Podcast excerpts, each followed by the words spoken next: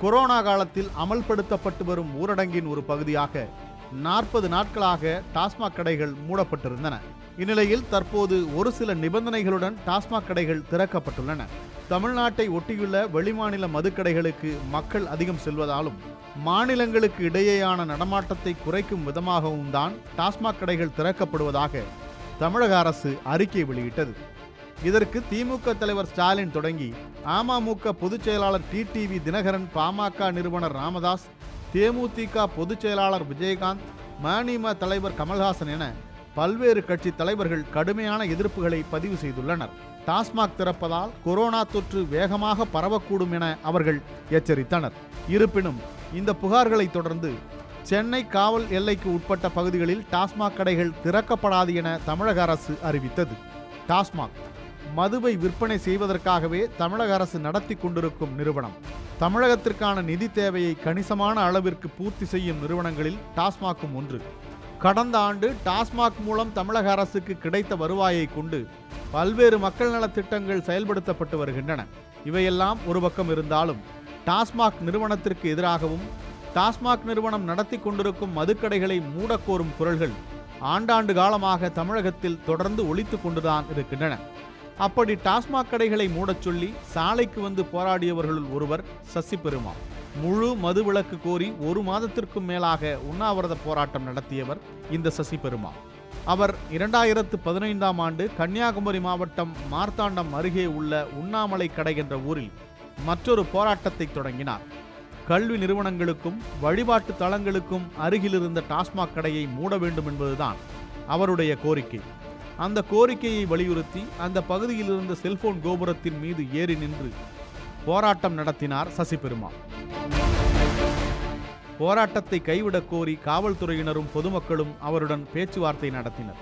ஆனால் கொளுத்தும் வெயிலில் கோபுரத்தில் நின்றபடியே கோஷம் எழுப்பி அங்கேயே சசிபெருமாள் மரணமடைந்தார். சசிபெருமாளின் மரணம் தமிழக அரசியல் களத்தில் மிகப்பெரிய தாக்கத்தை ஏற்படுத்தியது. ஆண்ட கட்சியான திமுக பூரண மதுவிலக்கு அமல்படுத்துவோம் என்றது ஆளும் கட்சியான அதிமுக படிப்படியாக மதுவிலக்கை அமல்படுத்துவோம் என்றது. ஏற்கனவே மதுவிலக்கு கோரிக்கையை எழுப்பிக் கொண்டிருந்த மதிமுக பாமக விடுதலை சிறுத்தைகள் உள்ளிட்ட கட்சிகளும் மதுவிலக்கு பற்றி அழுத்தமாக பேசின. அதன் காரணமாக இரண்டாயிரத்து பதினாறு தமிழ்நாடு சட்டமன்ற தேர்தலில் மதுவிலக்கு முக்கியமான பேசுபொருளாக மாறியது. தேர்தலில் வெற்றி பெற்று மீண்டும் முதலமைச்சரான ஜெயலலிதா தான் சொன்னபடியே படிப்படியான மதுவிலக்கை அமல்படுத்த ஆயத்தமானார். முதல் கட்டமாக ஐநூறு டாஸ்மாக் கடைகளை மூட உத்தரவிட்டார். ஆனால் அப்போதும் சர்ச்சைகளும் கோரிக்கைகளும் நின்றபாடில்லை. டாஸ்மாக் கடைகளை மூடுவதில் வருவாய் தாண்டி வேறென்ன சிக்கல் இருக்கிறது? அதற்கான பதிலை தேட வேண்டுமென்றால் அதற்கு முன்னர் டாஸ்மாக்கின் கதையை தெரிந்து கொள்ள வேண்டும். டாஸ்மாக்கின் கதை என்பது தமிழக மதுவிலக்கு வரலாற்றின் சர்ச்சைக்குரிய அத்தியாயம். மதுவிலக்கு வரலாற்றில் ராஜாஜி ஓமந்தூர் ராமசாமி ரெட்டியார் காமராஜர் பக்தவச்சலம் அண்ணா ஆகியோருக்கு பங்கு உண்டென்றால் டாஸ்மாக் அத்தியாயத்தில் எம்ஜிஆர் கருணாநிதி ஜெயலலிதா ஆகிய மூவருக்குத்தான் பெரும் பங்கு. சென்னை மாகாண முதலமைச்சராக ராஜாஜி பொறுப்பேற்றிருந்த காலகட்டம் அது. அப்போது சென்னை மாகாணத்தில் மட்டும் பத்தாயிரத்திற்கும் மேற்பட்ட கள்ளுக்கடைகளும் ஆறாயிரத்திற்கும் அதிகமான சாராயக் கடைகளும் இருந்தன. அதன் மூலம் லட்சக்கணக்கான மக்களை நேரடியாகவும் மறைமுகமாகவும் பாதித்துக் கொண்டிருந்தது மது. மதுவிலக்கு என்பது காந்தியின் சிந்தனை. அந்த சிந்தனையில் ராஜாஜிக்கும் பிடிப்பு இருந்தது. அதன் காரணமாகவே பூரண மதுவிலக்கு குறித்து பேசியும் எழுதியும் வந்தார் ராஜாஜி. தற்போது அதிகாரம் கைக்கு வந்திருந்த நிலையில் மதுவிலக்கை அவசர கதியில் அமலுக்கு கொண்டு வர அவர் விரும்பவில்லை. ஒவ்வொரு அடியாக எடுத்து வைப்பதுதான் ஒழுங்கான பலனை தரும் என்பது ராஜாஜியின் கணிப்பு. அதன்படி ஒவ்வொரு மாவட்டமாக மதுவிலக்கை அமல்படுத்துவது என்று தீர்மானித்தார் ராஜாஜி. சரியாக சொல்ல வேண்டுமென்றால் அவர் விரும்பியது படிப்படியாக மதுவிலக்கு. முதல் கட்டமாக ஆயிரத்து தொள்ளாயிரத்து முப்பத்து ஏழாம் ஆண்டு அக்டோபர் மாதம் ஒன்றாம் தேதியன்று தனது சொந்த மாவட்டமான சேலத்தில் மதுவிலக்கை அமல்படுத்தினார் ராஜாஜி. பிறகு சித்தூர் கடப்பா வட ஆற்காடு மாவட்டங்களுக்கு மதுவிலக்கை விரிவுபடுத்தினார். மெல்ல மெல்ல நகர்ந்து மாகாணம் முழுவதிலும் மதுவிலக்கை கொண்டு வர விரும்பினார் முதலமைச்சர் ராஜாஜி. ஆனால் அரசியல் காரணங்களுக்காக அவர் பதவியை விட்டு விலக வேண்டிய சூழல் உருவானது. என்றாலும் ராஜாஜியின் கனவை அவருக்கு பிறகு பதவியேற்ற முதலமைச்சர் ஓமந்தூர் ராமசாமி ரெட்டியார் நிறைவேற்றினார். நான்கு மாவட்டங்களோடு சுருங்கியிருந்த மதுவிலக்கை மாகாணம் முழுக்க அமல்படுத்தி சென்னை மாகாணத்தில் முழுமையான மதுவிலக்கை சாத்தியப்படுத்தினார் முதலமைச்சர் ஓமந்தூரார். அவருக்கு பின்னால் முதலமைச்சரான பி எஸ் குமாரசாமி ராஜா ஒருபடி மேலே சென்று கள் சாராயம் மேல்நாட்டு மதுபானங்கள் கஞ்சா போதை வஸ்துகள் உள்ளிட்டவற்றுக்கு தடை விதித்தார். மதுவிலக்கு விஷயத்தில் வழிகாட்டியது ராஜாஜி என்றாலும் அந்த வழியை பின்பற்றுவதில் முதலமைச்சர் காமராஜருக்கு எந்த தயக்கமும் இருக்கவில்லை. காமராஜரின் ஆட்சி காலத்தில் தமிழகத்தில் பூரண மதுவிலக்கு அமலில் இருந்தது. காமராஜர் ஆட்சியில் இருந்தபோதுதான் இந்தியா முழுக்க பூரண மதுவிலக்கு அமல்படுத்த வேண்டும் என்பன உள்ளிட்ட கோரிக்கைகளை வலியுறுத்தி மூத்த காங்கிரஸ்வாதி சங்கரலிங்கனார் உண்ணாவிரதம் இருந்தார். ஆனால் அந்த கோரிக்கைகளை மத்திய அரசு ஏற்காத நிலையில் போராட்ட களத்திலேயே உயிர் நீத்து தியாகியானார் சங்கரலிங்கனார். காமராஜருக்கு பிறகு முதலமைச்சரான பக்தவச்சலமும் மதுவிலக்கு பாதையில் சரியாகவே பயணம் செய்தார். இந்த இடத்தில் முக்கியமான விஷயத்தை கவனிக்க வேண்டும். என்னதான் ராஜாஜி தொடங்கி பக்தவசலம் வரை மதுவிலக்கு பாதையில் சீராக சென்றாலும் ஒரு விஷயத்தில் மட்டும் அவர்கள் சமரசம் செய்து கொள்ள வேண்டியிருந்தது. அது மது அருந்துவதற்கான பெர்மிட் விவகாரம். மருத்துவ காரணங்களுக்காக சிலருக்கு மது கொடுக்க வேண்டியிருக்கும். அவர்களுக்காக மருத்துவரின் ஆலோசனைப்படி அரசு பர்மிட் கொடுக்கும். அதை கொண்டு அவர்கள் மது வாங்கிக் கொள்ளலாம். ஒரு யூனிட் முதல் நான்கு யூனிட் வரை பயன்படுத்திக் கொள்ள அவர்களுக்கு அனுமதி தரப்படும். இந்த பர்மிட் வசதியை உண்மையான நோயாளிகளை விட பணக்காரர்களே அதிகம் பயன்படுத்தி கொண்டனர். தமக்கு வேண்டிய மருத்துவர்களிடம் சான்றிதழ் பெற்று நான்கு யூனிட் என்கிற எல்லையை மீறி அதிக அளவில் மதுவை வாங்கி வீட்டில் வைத்துக்கொண்டு தேவைப்படும் சமயங்களிலெல்லாம் அருந்திக் கொண்டனர். கைவசம் பர்மிட் இருப்பதால் மதுவிலக்கு சட்டத்தையும் அவர்கள் மீது பாய்ச்ச முடியாத நிலை இருந்தது. மதுவிலக்கை அமல்படுத்துவதால் இயற்கையாகவே உருவாகும் வருவாய் இழப்பு ஒரு பக்கம் என்றால் இன்னொரு பக்கம் கள்ளச்சாராய கண்காணிப்புக்கும் கள்ளச்சாராய ஒழிப்புக்கும் அதிக அளவிலான நிதியை செலவிட வேண்டியிருந்தது. காவல்துறையினரை அதிக அளவில் ஈடுபடுத்த வேண்டியிருந்தது. இந்த பின்னணியில்தான் ஆயிரத்து தொள்ளாயிரத்து அறுபத்து ஏழாம் ஆண்டு பொதுத் தேர்தலில் வெற்றி பெற்று ஆட்சியை பிடித்தது திமுக முதலமைச்சர் அண்ணா மதுவிலக்கு விஷயத்தில் என்ன செய்ய போகிறார் என்ற கேள்வி எழுந்தபோது மதுவிலக்கு கொள்கையை பின்பற்றுவதில் திமுக அரசு உறுதியாக இருக்கும் என்றார் முதலமைச்சர் அண்ணா. பாராட்டுக்கும் பற்றாக்குறைக்கும் மத்தியில் மதுவிலக்கை அமல்படுத்தி கொண்டிருந்த முதலமைச்சர் அண்ணா அகால மரணமடையவே அவருக்கு பிறகு தமிழக முதலமைச்சரானார் கருணாநிதி. மதுவிலக்கை அமல்படுத்துவதால் ஏற்படும் வருவாய் இழப்பை ஈடுகட்ட நிதியுதவி செய்ய வேண்டும் என்று மத்திய அரசுக்கு தொடர்ச்சியாக கடிதம் எழுதினார் முதலமைச்சர் கருணாநிதி. ஆனால் மத்திய அரசிடமிருந்து எந்த ஒரு உதவியோ உத்தரவாதமோ கிடைக்கவில்லை. நிலைமை இப்படியே போனால் தமிழக அரசு மதுவிலக்கை ரத்து செய்யக்கூடும் என்ற பேச்சுக்கள் எழுந்தன. அப்போது மதுவிலக்கை அமல்படுத்தும் சில மாநிலங்களுக்கு மட்டும் நிதியுதவி செய்யப்படும் என்று அறிவித்தார் பிரதமர் இந்திரா காந்தி. அது முதலமைச்சர் கருணாநிதியை உற்சாகப்படுத்தியது. மதுவிலக்கின் முன்னோடி மாநிலமாக இருந்து கொண்டு அதிக நிதி சிக்கல்களை எதிர்கொண்டு வரும் தமிழகத்திற்கு நிதி உதவி கோரி கடிதம் எழுதினார். ஆனால் மதுவிலக்கை புதிதாக அமல்படுத்தும் மாநிலங்களுக்கு நிதி உதவி தர முடியுமே தவிர ஏற்கனவே மதுவிலக்கு அமலில் இருக்கும் மாநிலங்களுக்கு தர முடியாது என்று கைவிரித்து விட்டார் பிரதமர் இந்திரா காந்தி. பிரதமர் இந்திரா காந்தி அனுப்பிய அந்த பதில் கடிதம்தான் தமிழக மதுவிலக்கு வரலாற்றின் திருப்பு முனைக்கு வழி திறந்து விட்டது. இனியும் நிதிக்காக மத்திய அரசிடம் இயங்கிக் கொண்டிருப்பதில் அர்த்தமில்லை என்கிற முடிவுக்கு வந்த முதலமைச்சர் கருணாநிதி தமிழ்நாட்டில் மதுவிலக்கை ஒத்திவைக்க தயாரானார். ராஜாஜி காலத்தில் படிப்படியாக அமல்படுத்தப்பட்டு ஓமந்தூரார் காலத்தில் பூரண வடிவம் பெற்று காமராஜர் அண்ணாவால் தொடர்ந்து பின்பற்றப்பட்டு வந்த மதுவிலக்கு தமிழ்நாட்டில் ஆயிரத்து தொள்ளாயிரத்து எழுபத்து ஓராம் ஆண்டு ஆகஸ்ட் முப்பத்து ஓராம் தேதியன்று ஒத்திவைக்கப்பட்டது அதனைத் தொடர்ந்து கள்ளுக்கடைகளும் சாராயக் கடைகளும் திறக்கப்பட்டன. கள் மற்றும் சாராயத்தின் விலையை அரசே நிர்ணயம் செய்திருந்தது. ஒரு லிட்டர் சாராயத்தின் விலை பத்து ரூபாய்.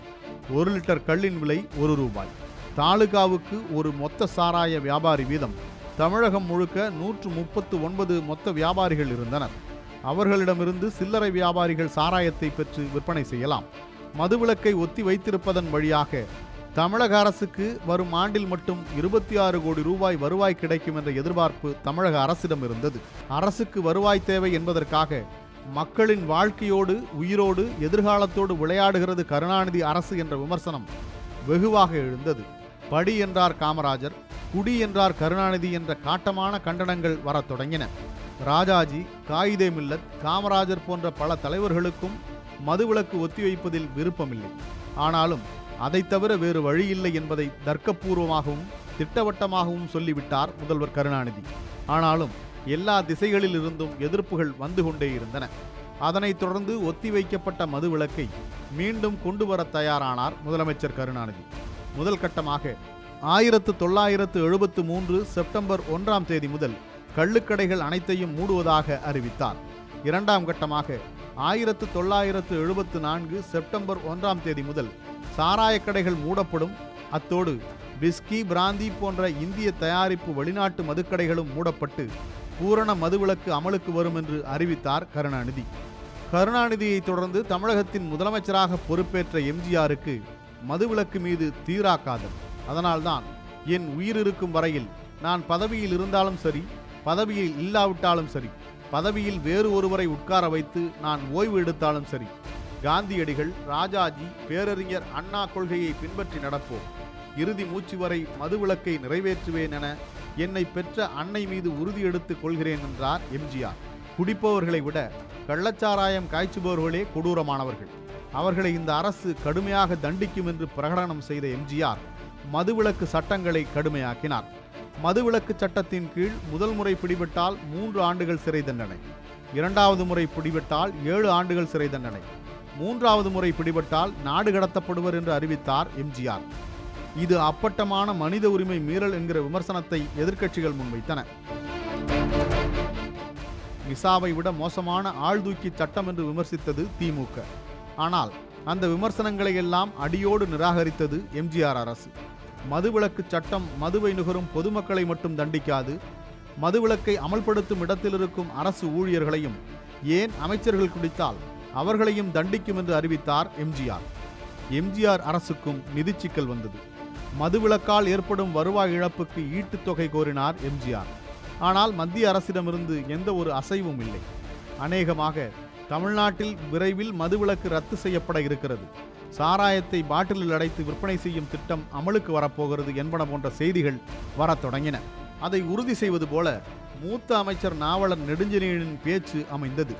மதுவிலக்கு கொள்கையை அமல்படுத்துவதிலேயே தோல்வி ஏற்பட்டது என்பதுதான் எங்களுடைய எண்ணம். அந்த எண்ணம் ஈடேறவில்லை. யார் யாரோ முயன்றும் அந்த எண்ணம் ஈடேறவில்லை.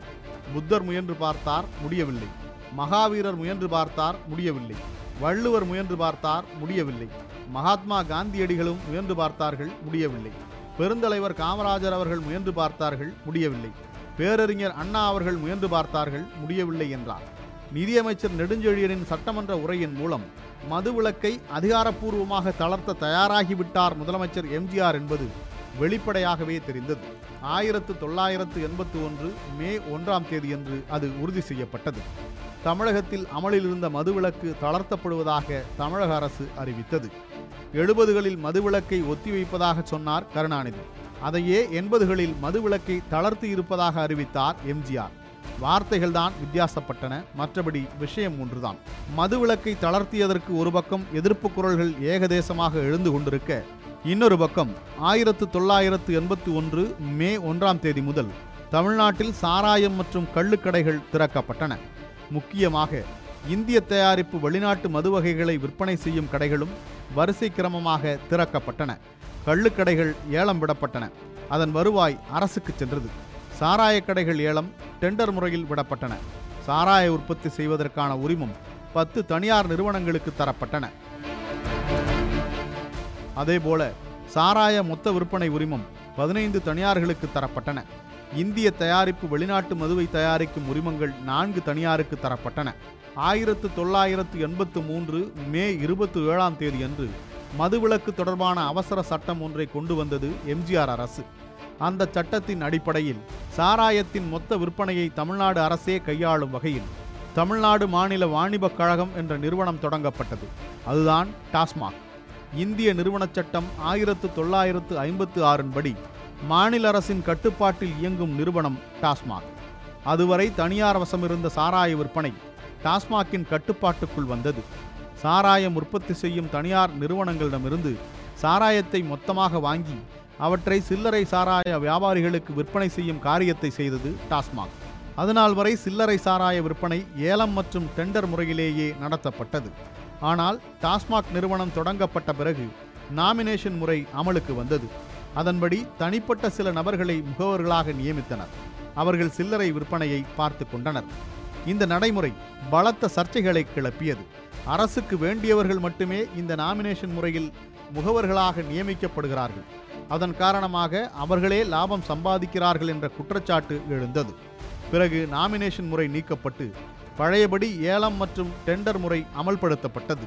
அதன் மூலம் ஆயிரத்து தொள்ளாயிரத்து எழுபத்து நான்காம் ஆண்டு கருணாநிதி அரசு கொண்டு வந்த மதுவிலக்கை ஆயிரத்து தொள்ளாயிரத்து எண்பத்து மூன்றாம் ஆண்டு அதிகாரப்பூர்வமாக ரத்து செய்திருந்தார் எம்ஜிஆர். முதலமைச்சர் எம்ஜிஆர் மரணம் அடைவதற்கு பத்து மாதங்களுக்கு முன்னால் திடீரென ஓர் அறிவிப்பு.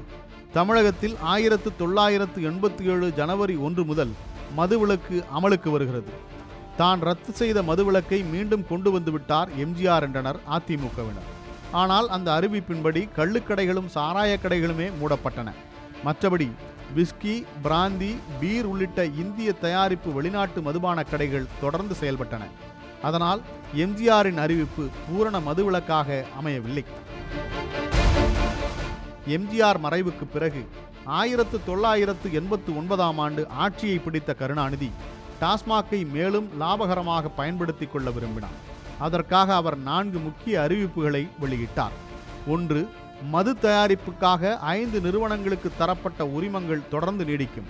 ஆனால் அவர்களுடைய உற்பத்தி அளவை அதிகரித்துக் கொள்ள அனுமதி இல்லை. இரண்டு இந்த ஐந்து நிறுவனங்கள் தவிர புதிதாக எவருக்கும் உரிமம் தரப்பட மாட்டாது. மூன்று இந்திய தயாரிப்பு வெளிநாட்டு மது வகைகளை தயாரிக்கும் பணியை டாஸ்மாக் நிறுவனமே படிப்படியாக எடுத்துக்கொள்ளும். நான்கு ஐந்து நிறுவனங்களிலிருந்து தயாரிக்கப்படும் மது வகைகள் அனைத்தையும் டாஸ்மாக் நிறுவனம் மொத்தமாக வாங்கிக் கொள்ளும்.